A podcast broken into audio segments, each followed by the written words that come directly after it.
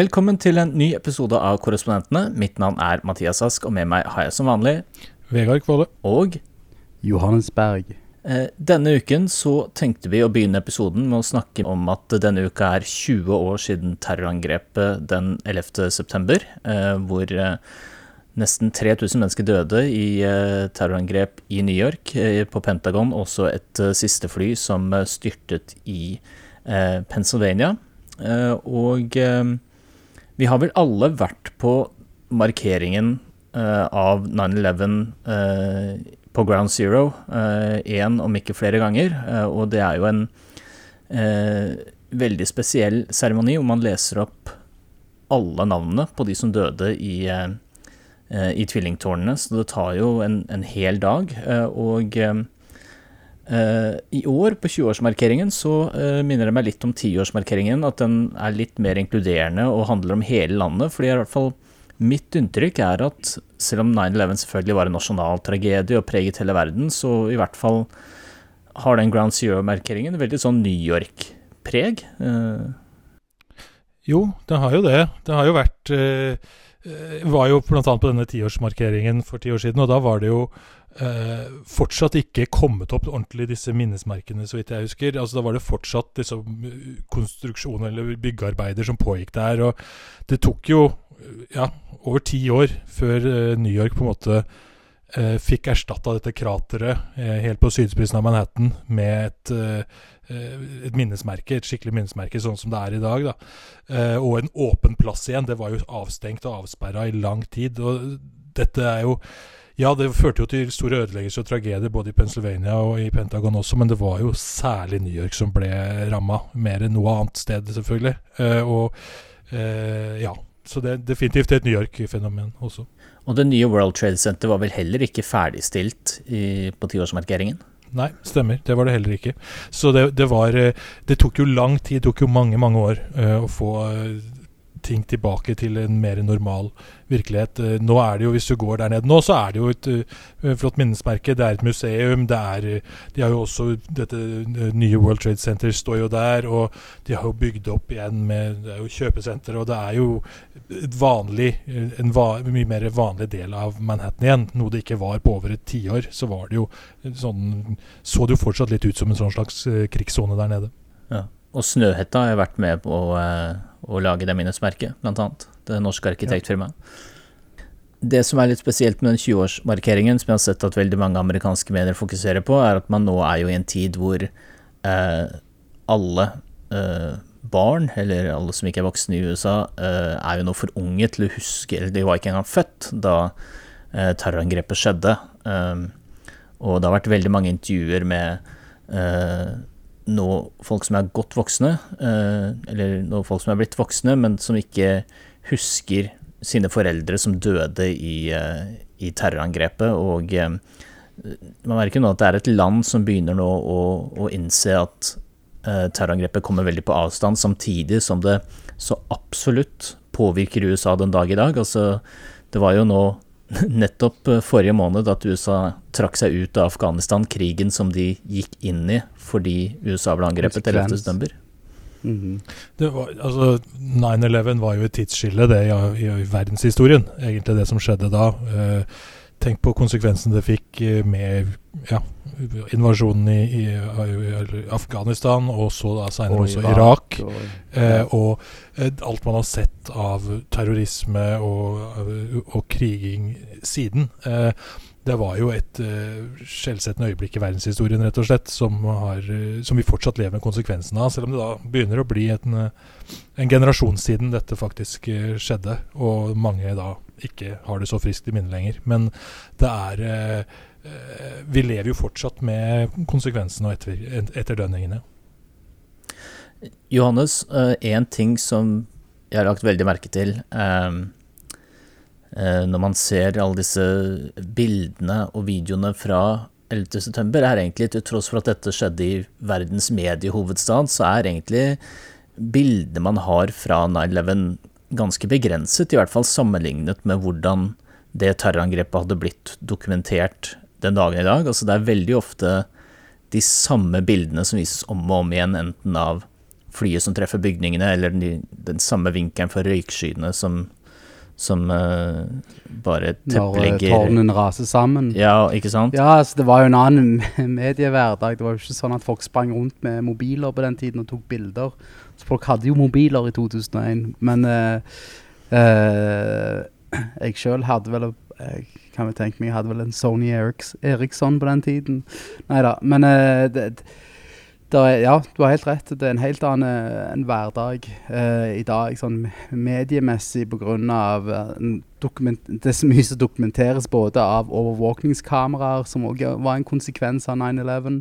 Jeg var nede for noen år siden. Jeg var på en jobb med Norsk Politiforum, og det var etter eh, faktisk eh, 22. juli, så hadde de en eh, sak der eh, de ville eh, gjøre Rett en historie fra liksom, ettervirkningen etter 9-11, eh, og hvordan politiet drev med overvåkning av ja, byen ja, som en konsekvens av terrorismen.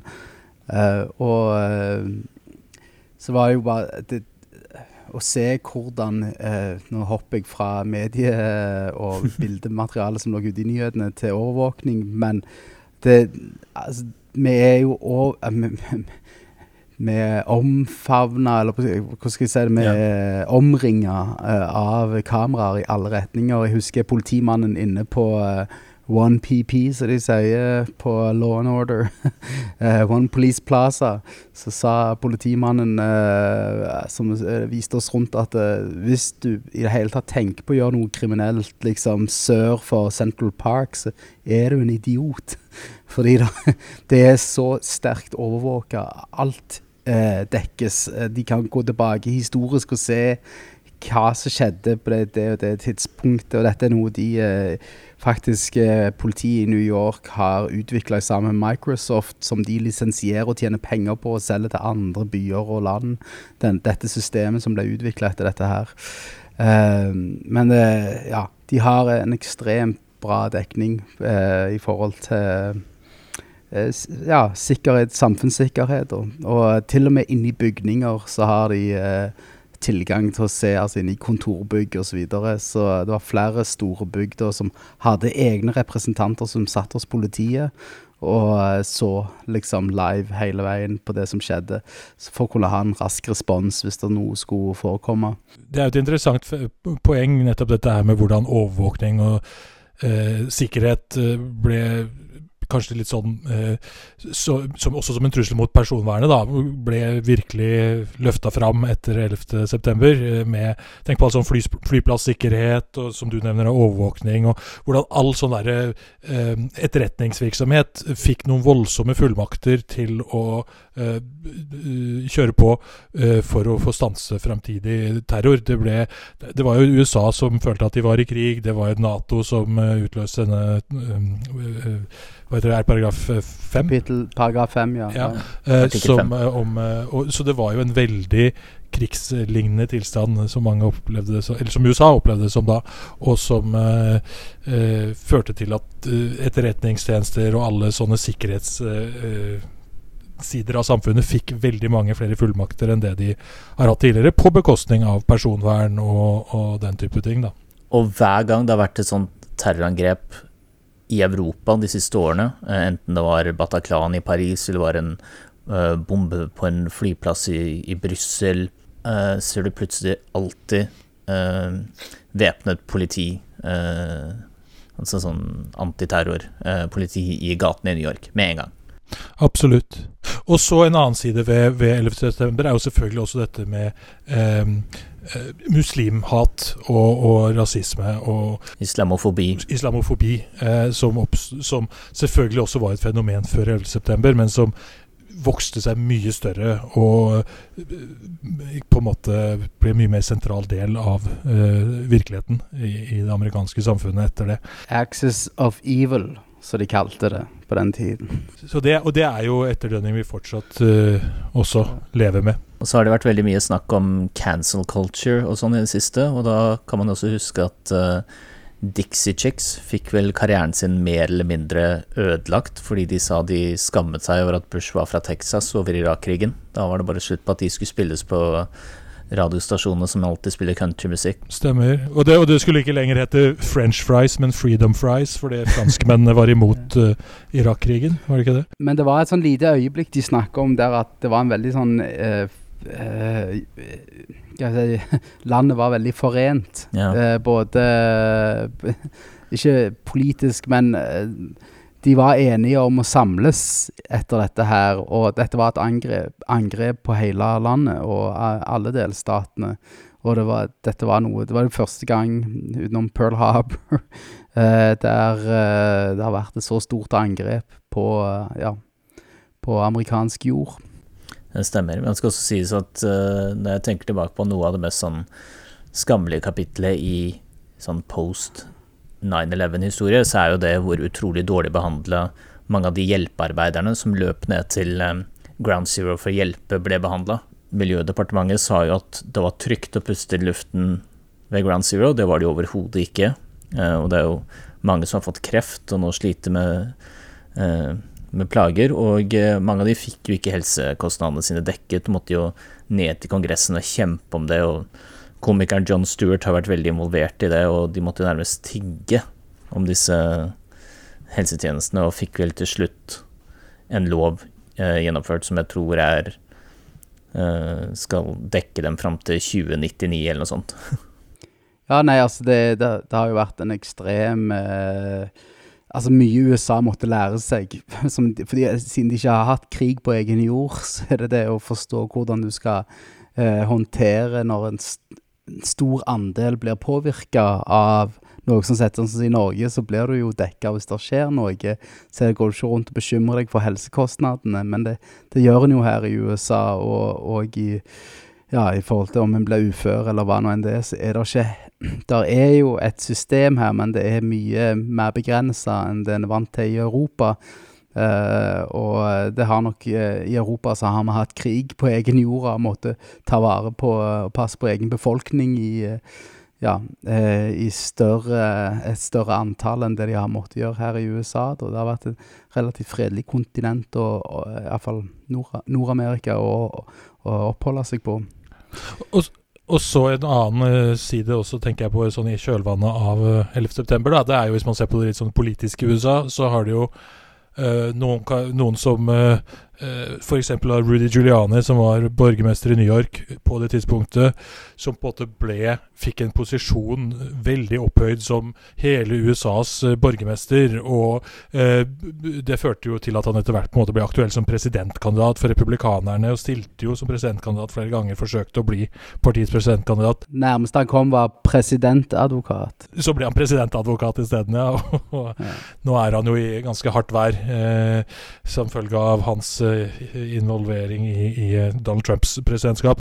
Og i tillegg da, så har vi da det som skjedde med altså Det var jo George Bush som var president, selvfølgelig. og eh, disse krigene som han da starta, eh, eh, og de konsekvensene som har som vi fortsatt lever med av de. Eh, hele denne framveksten av denne eh, neokonservative eh, delen av det republikanske partiet, som fikk veldig mye makt etter 11.9., eh, med Donald Rumsfeldt og Dick Cheney og alle disse her. Dette med bruk av tortur under avhør, f.eks., og den type ting som plutselig ble lov. Det var en Altså, det har fått det, det, fikk en eh, ga en veldig medvind i seila til en sånn uh, ganske uh, aggressiv uh, haukideologi i, i, amerikansk utenrikspolitikk, da. Responsen til Bush var jo at dette, her skal vi, vi skal vise oss sterke. Vi skal ta igjen her. Og du hørte jo det òg når Altså, det er jo en en reaksjon av en leder som sant, Du skal beskytte ditt eget folk, og du er øverste kommanderende, så, så, så kan en jo forstå det òg. Eh, spesielt når du vil være sånn macho som Ikke, ikke at han ville være macho, men at var, det var hans eh, utad eh, personlighet, kan du si da. Eh, men eh, nå når det var terrorangrep på uttrekningen av Afghanistan, så hører du jo og at Biden sier at han ønsker Eller ja, han ikke ønsker at de skal være på denne jorden lenger, disse her terroristene. Altså, det er en We will hunt you down. Sånn, sånn. Ja. ja, men jeg tror, du, jeg tror, du, har helt rett, og jeg tror det også eh, Jeg tror det sier veldig mye om litt den Det er litt sånn blodtørstighet i den amerikanske folkesjela noen ganger, og så tror jeg også det er en veldig sånn frustrasjon når du ser på hvor er det USA har feilet kanskje mest i krigene sine, og det er jo Vietnam, hvor de møtte en mm. gerilja, og så har du eh, eh, Afghanistan og, og, eh, og, Irak. Og så Afghanistan så gikk man jo etter en terrorgruppe og endte opp med å i Al Qaida, og så endte det opp med å utkjempe en lang krig mot Taliban. Taliban. Eh, og, og, det var litt av problemet til, til, Bush. Da var at de var jo Du snakket om Pearl Harbor. Da var det veldig lett å si greit, vi ble angrepet av Japan, da går vi til krig mot Japan. og Mm -hmm. Også da Nazi-Tyskland og, og, resten av uh, aksene. Men mm. når det blir angrepet av Al Qaida, så var det så vanskelig å Selvfølgelig skulle det gå etter Osama bin Laden, men det ble jo også til da, ok, da må vi vel gå til krig i Afghanistan og, og fjerne Taliban-regimet, og så prøve å erstatte det, det med demokrati. Og så har jo da vindene snudd de siste åra, med da f.eks. Trump og sånn, med Amerika først og sånn vende USA inn mot seg selv, og vi skal ikke blande oss inn rundt omkring i verden, på en måte. Så der har, der har jo de politiske vindene snudd en del eh, på disse 20 åra, da. Selv om det var en del 'We will hunt you down' med Donald Trump også? det var det, eh, absolutt. Absolutt. Men han hadde vel ikke den samme ambisjonen om å spre demokrati, som de så pent snakka om eh, i disse eh, neokonservative kretsene ja. på, på den tida. Nei, jeg tenker eh, før vi runder av, så må vi snakke litt om uh, guvernørvalget i uh, California. Caitlyn Jenner. Ja, Caitlyn Jenner, Gavin Newsom. og mange kan jo spørre seg hvorfor er det et guvernørvalg i California når det skal være et guvernørvalg i California neste år også? Og grunnen til det er at republikanerne har samlet inn nok underskrifter til at de kan ha et sånt recall, eller et slags nyvalg om hvorvidt Gavin Newsom, demokraten, skal bli sittende. Um, ja. Og de som husker så langt tilbake, uh, husker kanskje at det var sånn Arnold Schwarzenegger kom til makten i California i 2003. Men, det var vel, men i dette tilfellet så, det, så begynte vel hele, det hele etter at Gavin Newsom hadde vært på restaurant under uh, pandemien, var det ikke det egentlig? Uh, så regelen er hvis du går på restaurant når det er pandemi, så mister du jobben. Nei, for han var, vel på han var jo på en sånn luksusrestaurant og mens det var nedstengning av California, og det var skulle ikke være ute blant folk, på en måte, og så var han det selv. Så det var en sånn der liv og lære-greie. Det som skjedde, var jo at regelen i California hvis du klarer å samle 10% av stemmene eh, som deltok i forrige valg eh, Hvis du klarer å stemme 10 i antall i underskrifter, så får du lov til å kreve et gjenvalg. Eh, og det klarte de ikke egentlig, men så pga. at det har vært nedstengninger, så fikk de utvida denne her tidsfristen. Eh, og, og, For det må skje innen en viss tidsperiode når du skal, skal samles underskriftene.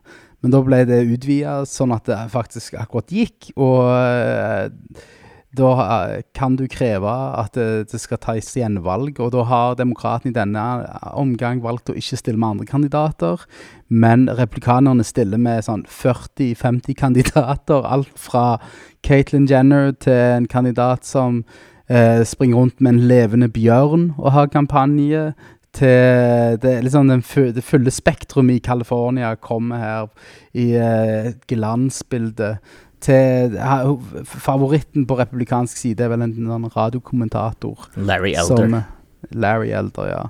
Som eh, Ja. Men eh, nå, nå, ser det jo ut som at uh, Banki Jeg tror jo han har tapt Gavin Newsom til han har vunnet. Det er min innstilling til dette her, for det er så idiotisk, det som foregår. At det, det kommer bare til å gå gale. Ja. Fordi sånn regelen er, og det som gjør at republikanerne faktisk har en en liten sjanse, i hvert fall mye større sjanse enn hvis det bare var et rent valg, én demokrat mot en republikaner, er at uh, velgerne skal ta stilling til to spørsmål. Det første er skal Gavin Newsom bli sittende eller ikke? Ja eller nei? Og der, hvis, han, hvis mer enn 50% sier nei, han skal ikke bli sittende, så eh, blir da på spørsmål nummer to hvem, hvilke av de kandidatene her vil du ha som guvernør? Så blir den neste, mm. den som får flest stemmer der, guvernør uansett hvor mange stemmer det er. ikke noe krav om 50% eller noen ting. Så Veldig udemokratisk valg, med andre ord. Ja, det er veldig merkelig, og det var jo Det som skjedde i 2003, da, var jo at eh, demokraten Gray Davis var kjempeupopulær, tapte ganske klart, og så fikk Arnold Schwarzenegger klart flest stemmer i andre runde, og eh, ble da valgt. Og som du var inne på, demokratene har denne gangen valgt å ikke stille med noen andre kandidat. De går all in på Gavin Newsom og tenker at den enkleste måten er bare å prøve å gjøre det så mye som et sånt vanlig valg som mulig, som er ja er en stemme på Gavin Newsom, nei er en stemme til en republikaner som dere ikke vil ha som guvernør.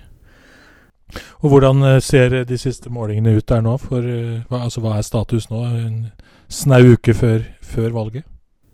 Altså Ifølge 538 eh, sin uh, oversikt så er det nå 52% for at Newsom skal bli sittende, 42% for at han uh, skal fjernes. Um, og det er faktisk Det høres jo ikke kjempelovende ut i California, som Biden Han fikk vel vant vel med 29 prosentpoeng over Trump eller noe, men det var faktisk noen meningsmålinger for en måned siden som viste dødt løp, og som ga demokratene skikkelig uh, panikk, altså. Så, uh, ja, altså, de bør ha panikk til han har vunnet, spør du meg. Det, det, er så mye som står på spill her. Det er jo Det er en ganske gammel senator som eh, og eh, en vet ikke helt hvordan helsen står til med. Og si noe skulle skje der, så eh, er det guvernøren som utnevner en ny senator. Og det, da sier at en Larry Elder skal velge neste senatoren for California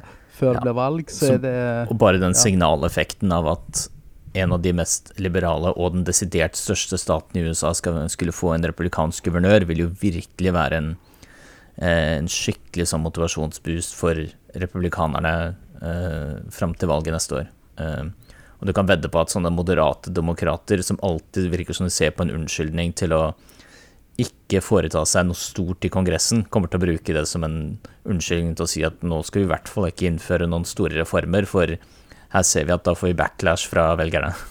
Ja, ja. The Green New Deal og alt ja. det der. ja, nei, det, det blir uh, interessant å følge med på, og litt sånn hjerte i halsen, for å si det mildt. Men Usum har jo nå hentet en ganske tungt skyts, da. Han har hatt flere uh, TV-reklamer med Bernie Sanders, Elizabeth Warren, for å prøve å få noen av de litt mer sånn Altså en del velgere på venstresiden, kanskje noen høyt utdannede demokrater, uh, særlig i forstedene, som selvfølgelig ikke vil ha en republikansk guvernør, men som er ganske forbanna på Gavin Newsom, og at de nå skal komme hjem da og ned fra gjerdet. Og så tror jeg også både Kamala Harris, som er fra California, og Joe Biden skal drive valgkamp for ham fremover frem mot valget, som er neste tirsdag. Nei, men jeg, jeg Altså, det skal sies, nå er det ikke sånn at uh, Bare for å moderere meg sjøl litt Det er for, for at det er ikke sånn om å gjøre at det demokrater som skal styre overalt. Altså, det, Arnold Schwarzenegger gjorde en ganske god jobb når han var guvernør i California, faktisk. Så det er jo bare at det er en god, god guvernør. Det er vel det jeg prøver å si. uh, nå har jeg min tvil til han Bjørne-kandidaten, og uh, min tvil til Caitlyn Jenner, og ikke minst Larry Elder. Det er ikke tre kandidater som jeg kjenner veldig sterkt kan styre det som er faktisk i verdenssammenheng uh, hvis det hadde vært et eget land, den femte, femte største økonomien. uh, så det, det, det Ja. Og de, de, har vel også, disse republikanerne i California, de, går, de lever jo også med en slags sånn balansegang her. For de skal jo på en måte Eh, på den ene siden være en del av det republikanske partiet og dermed være en del av uh, Trump-klubben. Men samtidig så skal de da prøve å bli valgt i en uh, egentlig veldig liberal delstat. Uh, så de kan ikke liksom de sliter vel litt med å gå sånn all in på Trump samtidig også, tror jeg, for å prøve å vinne flest mulig velgere. Så de står jo også i en sånn liten spagat her. I en liten akkurat, spagat. Det. En av de spørsmålene som Larry Eldy måtte svare på innledningsvis, og som ga mye trøbbel, var jo vant Biden valget Uh, eller ja, er han rettmessig vinneren av presidentvalget 2020? Og først så sa han jo at uh, ja, jeg har ikke sett noe som tyder på at uh, Biden ikke vant valget rettmessig. Altså han så ikke noe bevis på, på valgjuks. Og det er jo en posisjon man skulle tro du, du, må ta for å kunne vinne i California. Ja, Og så fikk han masse backlash fra republikanere, for han må jo på en måte vinne et slags republikansk primærvalg. Og de neste gangene han ble spurt, da, da var han litt mer usikker plutselig. Eh, Paradoks. Det er rart med det. Eh, det er rart med det.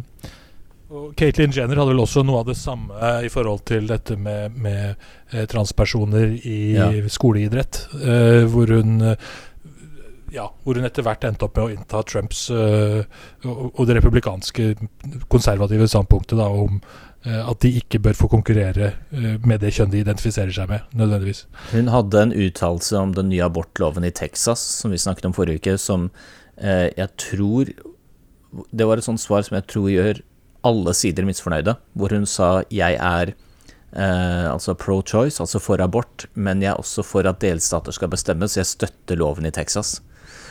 Oh. Ja, det er en eh, politiker som prøver å Tekkes alle. Rett og Ja, og tror du ender opp med å tekkes ingen.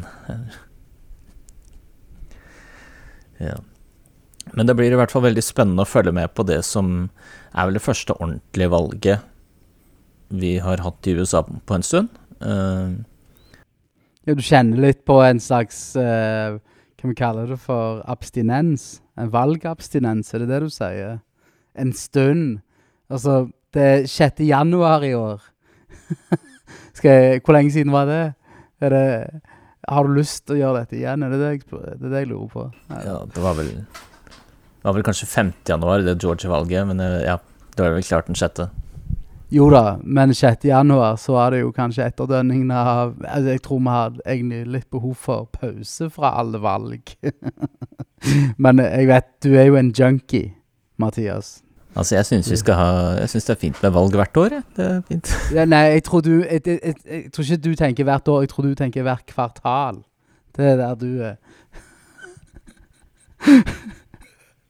Nei da. Moro blir det uansett. Og Ja da. Det er det. Ja. Nei, jeg tenker vi kan eh, runde av der for eh, denne gang. Eh, tusen takk for at dere var med, og tusen takk til alle som hørte på. Og vi snakkes igjen neste uke.